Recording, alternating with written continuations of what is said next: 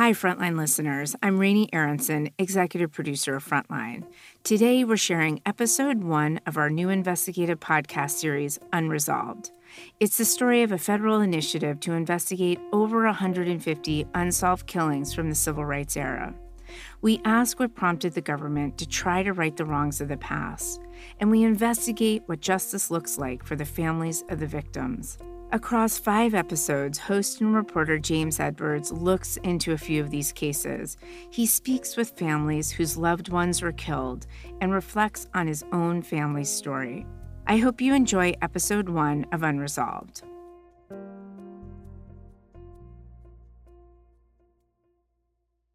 The following podcast contains subject matter and descriptions of violence some listeners may find disturbing.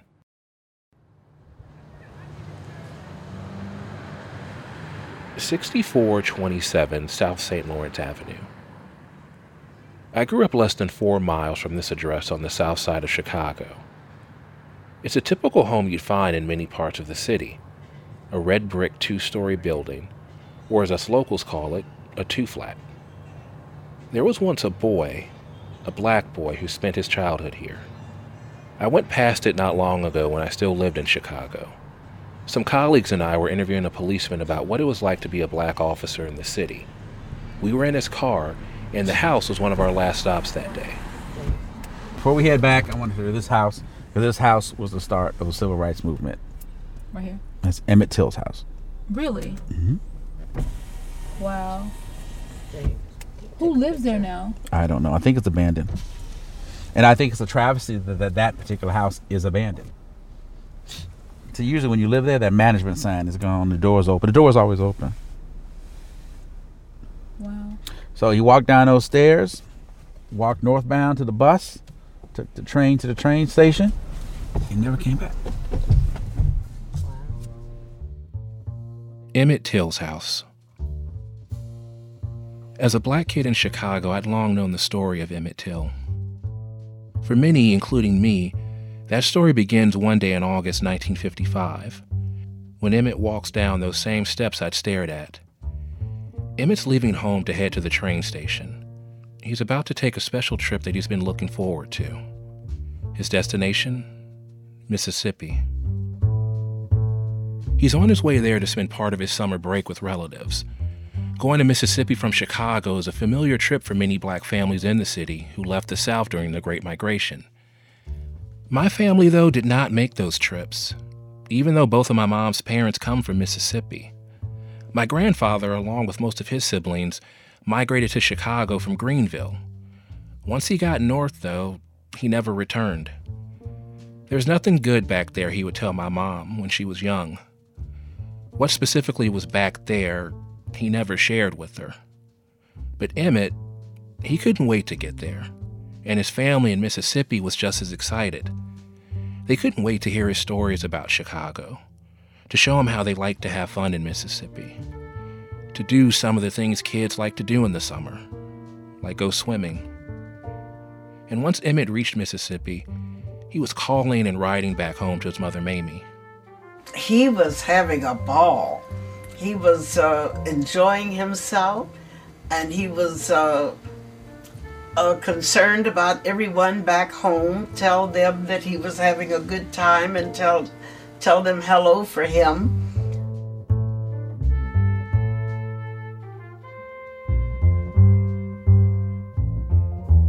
One hot evening, about a week after he arrived, Emmett, some of his cousins, and their friends paid a visit to a store in a nearby town called Money. They were looking for fireworks. It was summer, after all.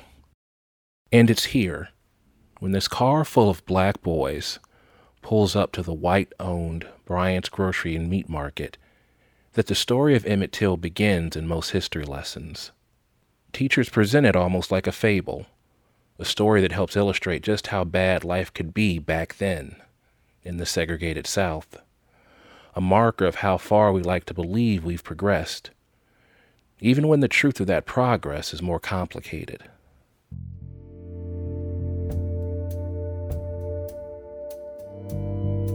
Bystanders and witnesses have told different stories about what happened outside that store in Money. Emmett's cousin, Simeon Wright, was with him that day. In an interview with the Library of Congress, he said the wife of the store's owner was walking to her car. And that's when Emmett whistled at her. It scared us half to death. And we couldn't get out of town fast enough. We, we ran to the car, and, and Emmett saw our reaction. It scared him. Days later, the store owner and another man showed up at the home of Emmett's family around 2 o'clock in the morning. So we're looking for the fat boy from Chicago. And they marched around to my bedroom. And I heard the noise, you know, the loud talking, and I, I woke up and saw these two white men standing at the foot of my bed. One had a gun, fast flashlight, ordered me to lay back down and go back to sleep, and he made Emmett get up and dress and march him out to the truck It was the last time Emmett's family saw him alive. Only a month after his 14th birthday. His kidnappers beat and shot him, mutilated his body, wrapped a fan blade around his neck with barbed wire to weigh him down. Someone later found his body in the Tallahatchie River, swollen, disfigured, unrecognizable. Jet, the black owned publication that back then called itself the Weekly Negro News magazine, published gruesome images of Emmett's body with the permission of his mother. The, the pictures were 10 times better than Emmett looked when I looked at his body unretouched. That's Emmett's mother, Mamie Till Mobley, in an interview with the program American Experience. When Emmett's remains returned home to Chicago, she insisted on an open casket funeral. Let the people see what I've seen, she told the funeral director. Well, I knew that I could not tell people what I had seen. Number one, they wouldn't believe me. But if I had two or three hundred witnesses, then all of us could testify to what they had done to Emmett. And I thought the world needed to know what was going on in Mississippi.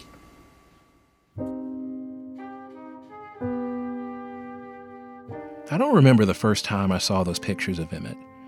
I started consuming history fairly early in my life, so stories like Emmett's have always felt a part of me and where I come from.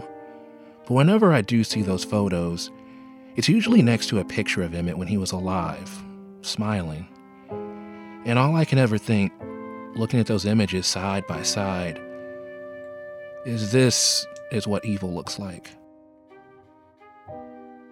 The pictures of Emmett in his open casket are burned into the minds of many, including a cousin of his, Deborah Watts. You know, there's a uh, a picture of his face of after he was after he was murdered. That's what scared me and startled me and yeah. Deborah was a toddler when Emmett died. When we talked, she told me about her first time seeing those pictures of him. She was a young girl growing up in Omaha, Nebraska, and one day at home, she came across some booklets about Emmett that a photojournalist had put together. Deborah says she didn't know it was Emmett when she first saw those pictures of his body. Still, she told me she became angry and tore up some of the booklets. I was too young to really uh, understand why. But uh, in later years, you know, I asked questions about what happened because I would hear comments about, you know, Emmett, uh, hear warnings, you know, don't let that happen to you, let what happened to Emmett. And just, you know, growing up, um, you know, how would your family talk about Emmett? You know, just those who knew him, how would they describe him?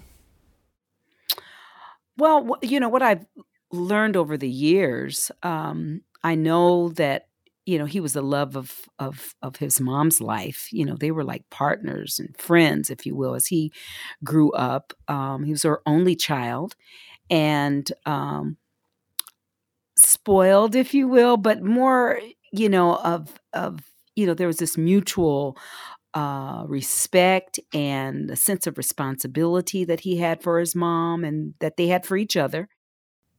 Deborah told me Mamie Till Mobley was heartbroken. Not just over Emmett's murder, but over the utter lack of any consequences for his killers. Two weeks after Emmett was buried, an all white, all male jury acquitted his killers after deliberating for just 67 minutes.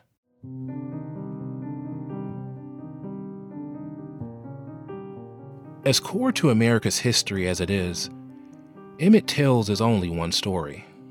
It's part of many more stories, past and present, like stars on a flag.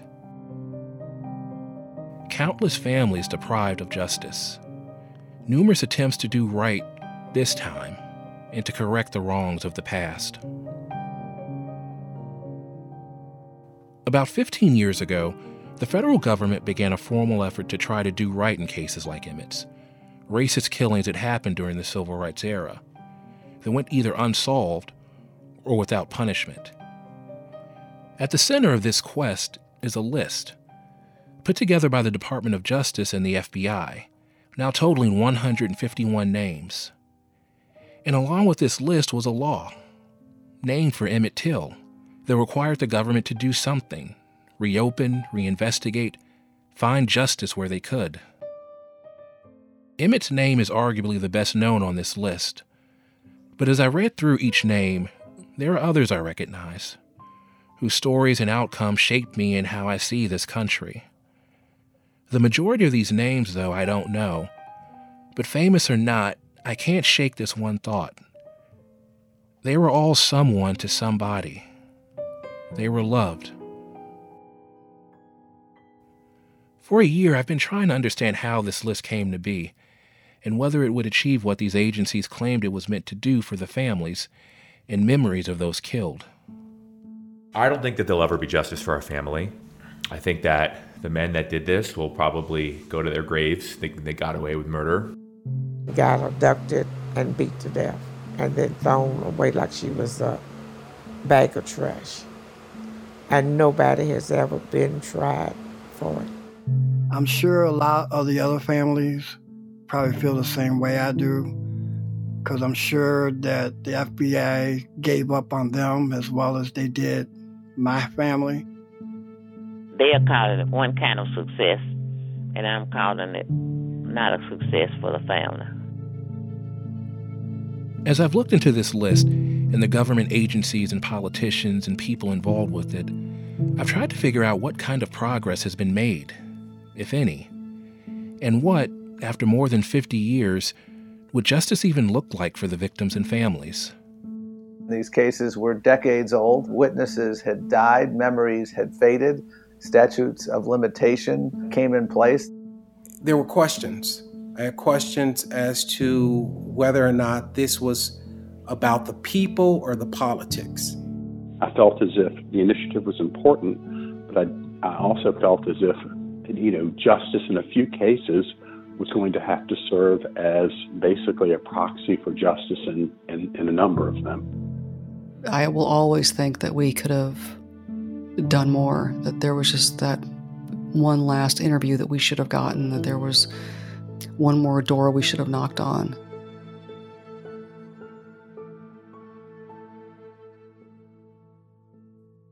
This is the story of what happened when the federal government tried to go back and right the wrongs of the past, of how those wrongs have affected generations of families still seeking justice, and what it means for how, for whether, we move forward in America.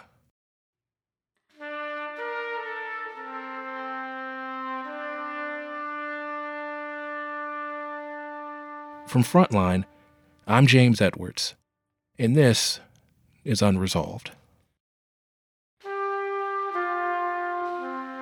Episode 1 The List.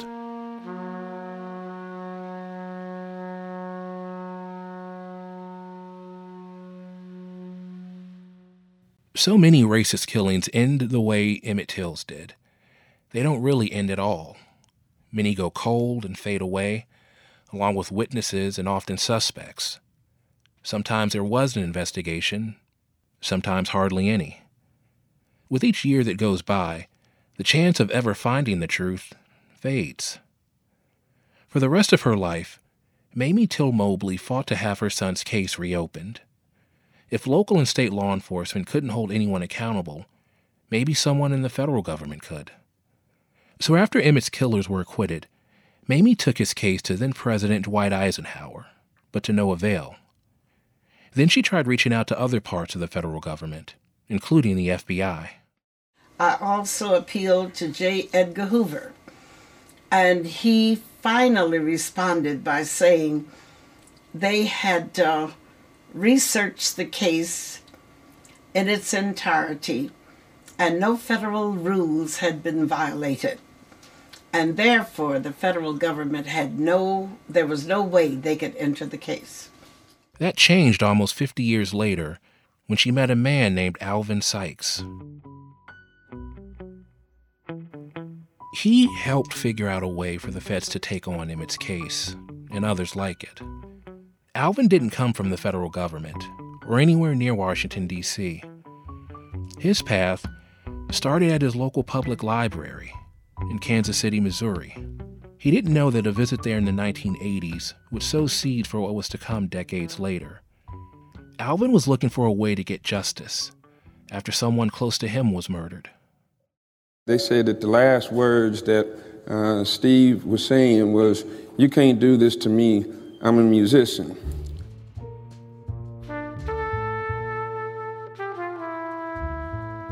I came across these videos of talks he gave in front of an audience at the Kansas City Public Library. In one, Alvin lays out what happened to his friend, jazz artist Steve Harvey, and how he became involved in the case.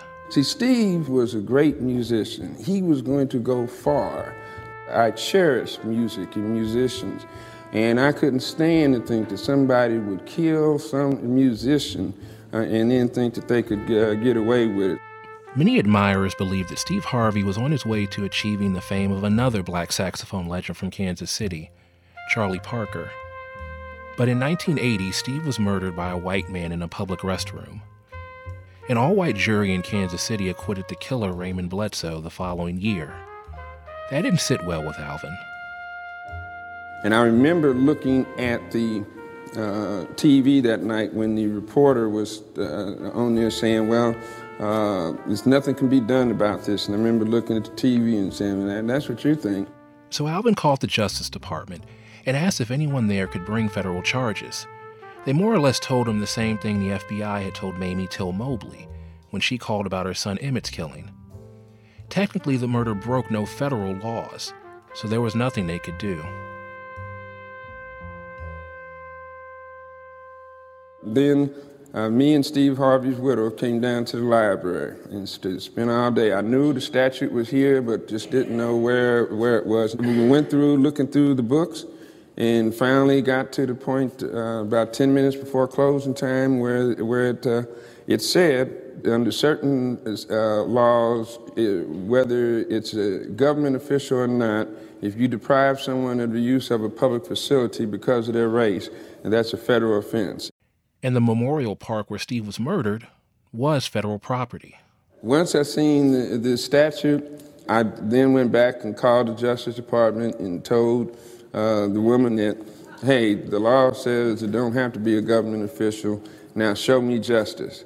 And she said, This is too heavy for me. You got to talk to my supervisor. They did talk. And in Alvin's words, the rest was history. Steve's killer was retried and this time convicted, sentenced to life in prison. When his friend Steve Harvey was murdered in 1980, Sykes scoured the federal codes at the library, developing the theory of charging his attackers with violating Harvey's civil rights.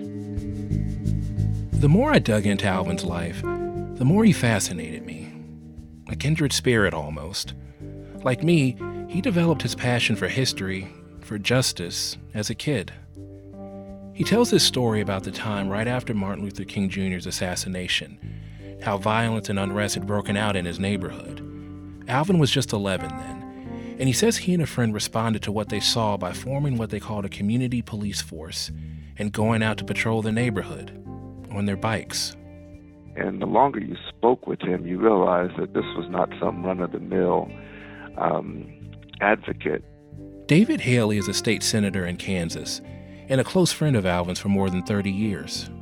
That not only did he have a, a passion for that which he believed in, uh, but he also had the intellect and the research to back it up. Haley describes Alvin Sykes as an ordinary guy who did extraordinary things by never giving up. And when he talks about the drive and persistence and patience Alvin possessed, the first thing he points out to me is Alvin's voice and the fact that he rarely heard Alvin raise it. And he had kind of a drawl when he talked. People say I mimic him well. you know, when I talk to him, I said, he's my buddy. But he would just get excited and go, no, no, no. We need to find out what happened. We need to look at all these other cases uh, and help all these other people. After his friend's murderer was put away, Alvin went on to advocate for reinvestigations of other unsolved racist killings. That's where his story intersects with Mamie Till Mobley's. Through his work on that first case, he learned that his friend's widow was a relative of Emmett Till's. Alvin, of course, knew the Till story and wanted to help get the case reopened. So, along with a contact at the Justice Department, he finds himself in the living room of Mamie Till Mobley. On uh, December 30th of 2002, Don Berger and myself met with Mamie Till Mobley in her home and discussed with her both the possibility of a federal state investigation as well as an opportunity to turn the poison from Emmett Till's death into the medicine of justice for many others.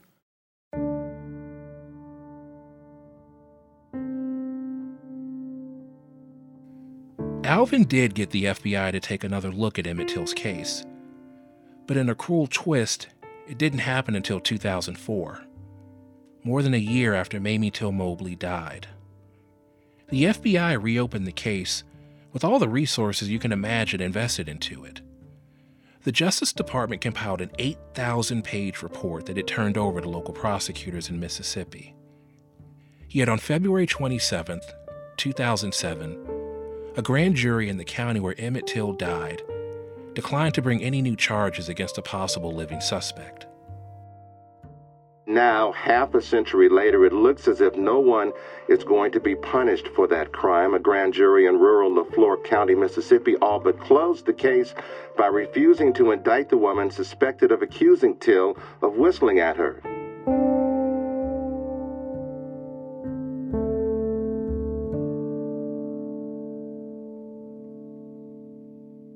So the authorities closed Emmett Till's case again. But by this time, his murder was not the only civil rights era cold case getting new scrutiny. Investigators from the FBI and Justice Department were returning to other high profile cases, thanks in large part to new information uncovered by journalists. One of them is Jerry Mitchell. I like to chase the bad guys. I mean, that's a pretty good description of it, I guess. I like to uh, I like to see injustices corrected. Jerry is a reporter based in Mississippi. He's been investigating civil rights era crimes for more than 30 years. I'd known of and admired Jerry and his work before I even became a journalist. So when I started working on this story, I knew eventually he'd be one of the people I needed to talk to. And later, he actually became an advisor on this project. Jerry started looking into cold cases after learning about the 1964 murders of three civil rights workers James Chaney, Andrew Goodman, and Michael Schwerner, a black Mississippian and two white Jewish men from New York. Mitchell spent years digging into the case and writing about the killings. Soon he began investigating other unsolved civil rights cases. Mitchell's dogged reporting, combined with a new generation of aggressive federal and local prosecutors, has led to the reinvestigation of 20 civil rights era killings.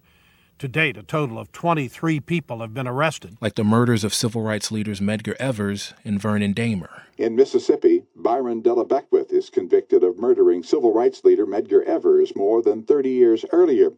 Beckwith, a white supremacist, gets life in prison. And the 16th Street Baptist Church bombing that killed four young girls in Birmingham, Alabama. A former Ku Klux Klansman becomes the third man convicted for one of the deadliest attacks during America's civil rights era. A jury finds Bobby Frank Cherry guilty of murder in the. Jerry says this case in particular, the church bombing, demonstrated just how slim the opportunity for successful prosecutions might be. It was really one of those kind of situations where you you realize the clock was ticking. Um, I've forgotten how many key witnesses died.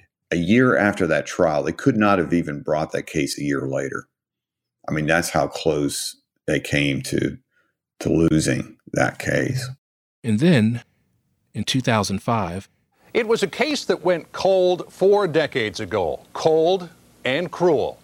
The killings of three young civil rights workers in Mississippi. On Monday, a man will finally stand trial for those killings. Jerry's reporting helped lead to the conviction of a man for the killings of Chaney, Goodman, and Schwerner, 41 years to the day after the murders took place.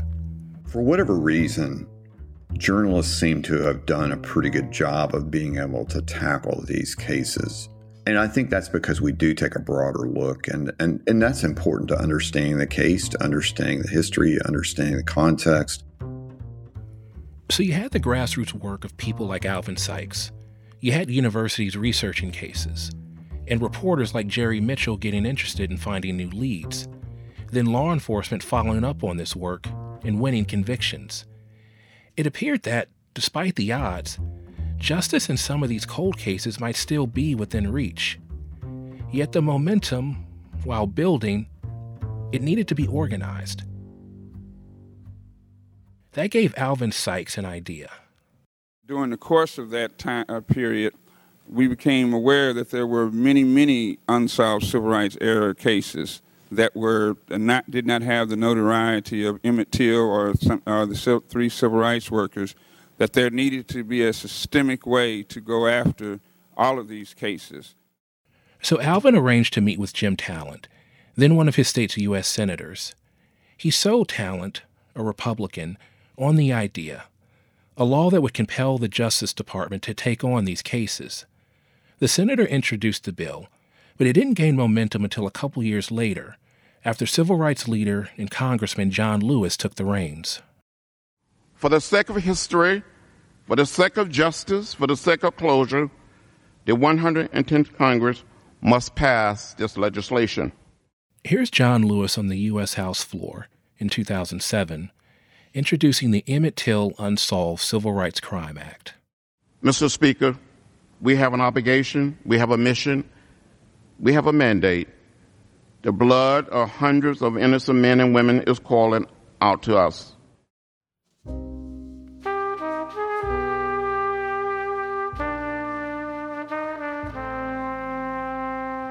Our team interviewed Lewis about the Till Act and why the bill felt so personal to him. It is so different to be in Washington with members of Congress on the floor of the House in a committee meeting and being in the living room of a family who has suffered so much.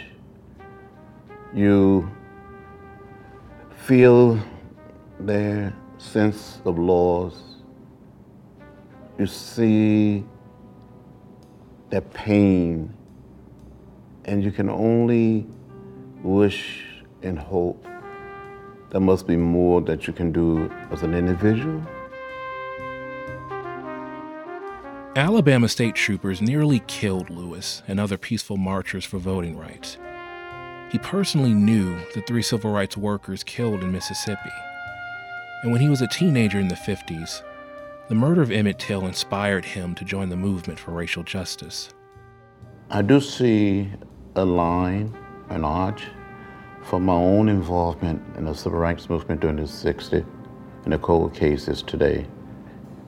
I, I, I really truly believe in the depths of my soul that if we're going to have peace, if we're going to have healing, if we're going to move closer and closer to that sense of community, then everything must come out.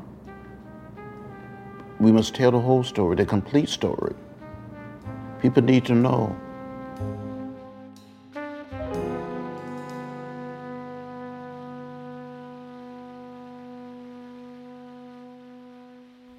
The Till Act promised to do something the government had never done before. It would create a federal law mandating the DOJ and FBI, in the words of the bill, expeditiously investigate these cases. Congress would give them additional funding to do the work and require annual reports on their progress.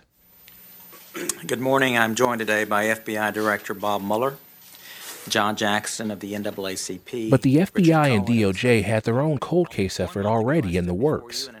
Within weeks of the Till Act being introduced in Congress, the agencies held a press conference across town to announce their new initiative. The Department of Justice efforts to focus on cold cases. In the C SPAN video, the chyron across the bottom of the screen says, Reopening of Civil Rights Cases.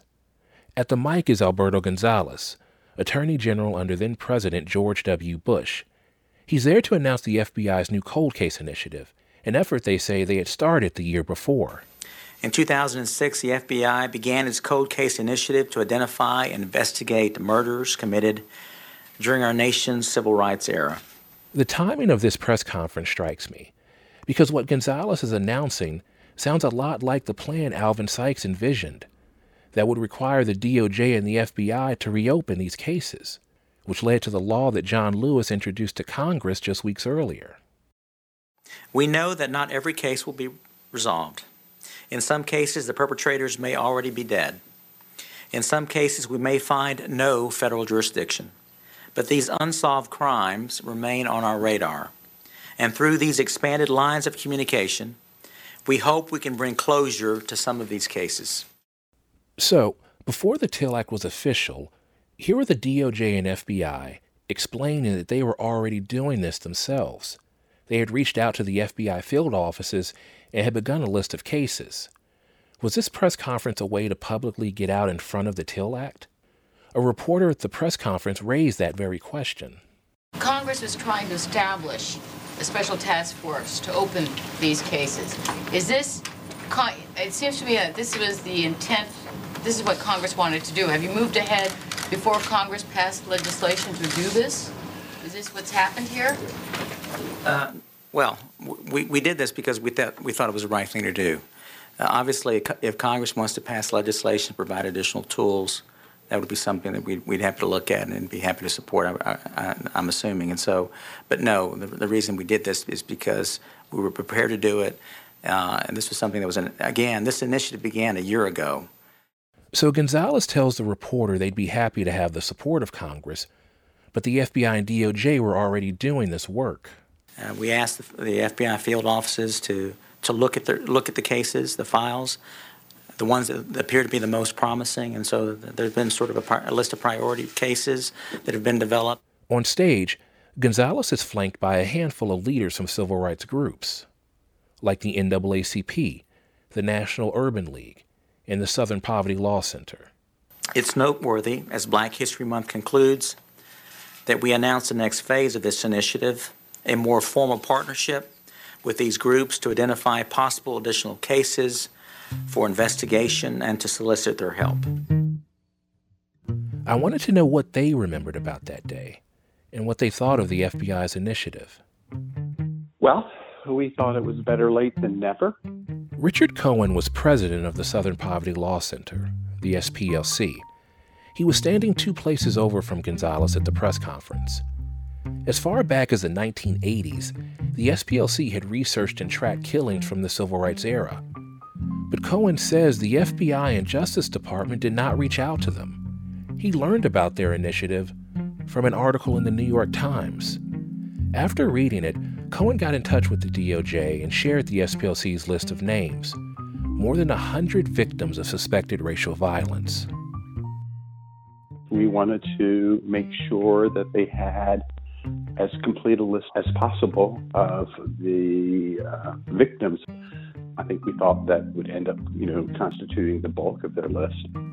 Soon after the SPLC shared their list, the FBI asked them to participate in the press conference we thought that, you know, the initiative was really just getting underway. And the press conference is a way to perhaps jumpstart it.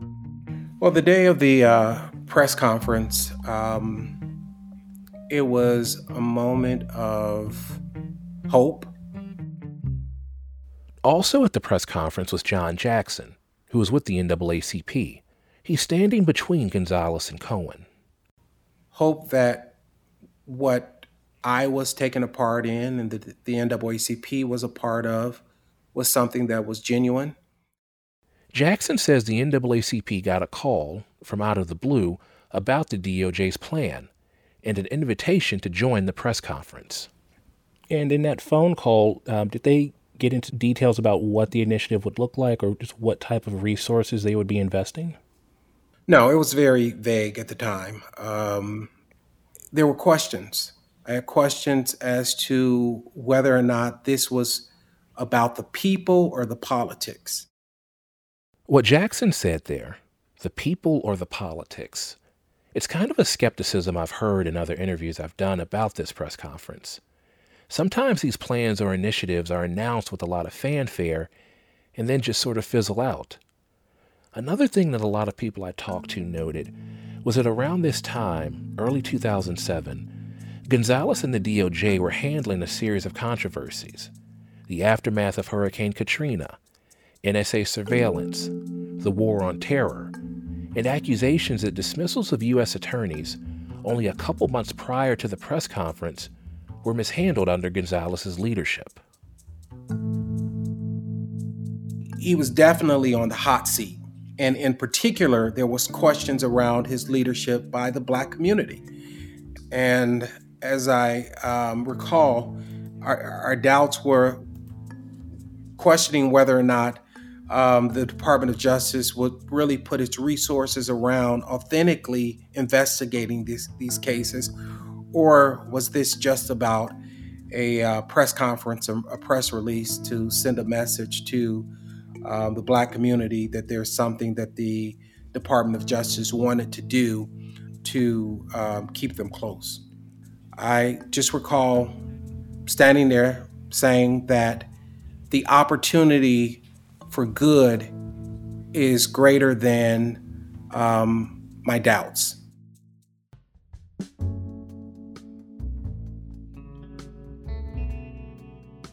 Today, Alberto Gonzales is a law professor. He hasn't worked at the DOJ for about 14 years, but I wanted to ask him about the cold case initiative they had been working on separately from the Till Act. He told me he recalls having one meeting with President Bush about it. I spoke to him about the possible hurdles and challenges that existed with respect to these kinds of cases and just uh, wanted him to appreciate um, that we were going to be spending time and resources and we may not have much to show for it in the end. Still, Gonzales said the DOJ had won convictions in some civil rights cold cases and had filed an indictment in a 1964 case just weeks before this press conference. They wanted to see what other cases were still out there to be investigated. I can't say we had a magic plan. It was just, you know, grind, grinding it out, uh, talking to as many people as we could. I asked Gonzales about the timing of the announcement and some of the skepticism. No, we we typically well, we always did announcements when we were ready to make an announcement. It's like you make a you announce a prosecution when you're ready to go. So, uh, in response to your question, uh, you know, I, I, no. The answer is no. We would, it would not have, the timing would not have been affected by what else was going on.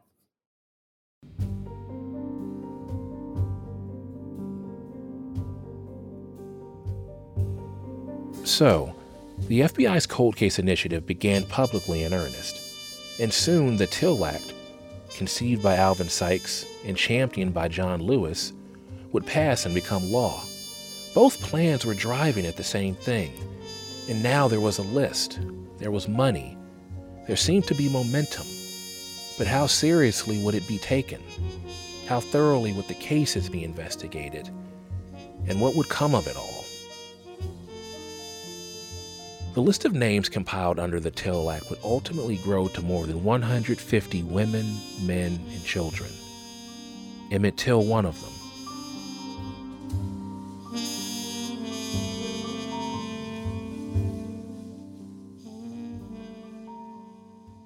There was definitely a lot of hope. You know, we're thinking the feds get involved, Department of Justice involved. They have the resources to make something happen.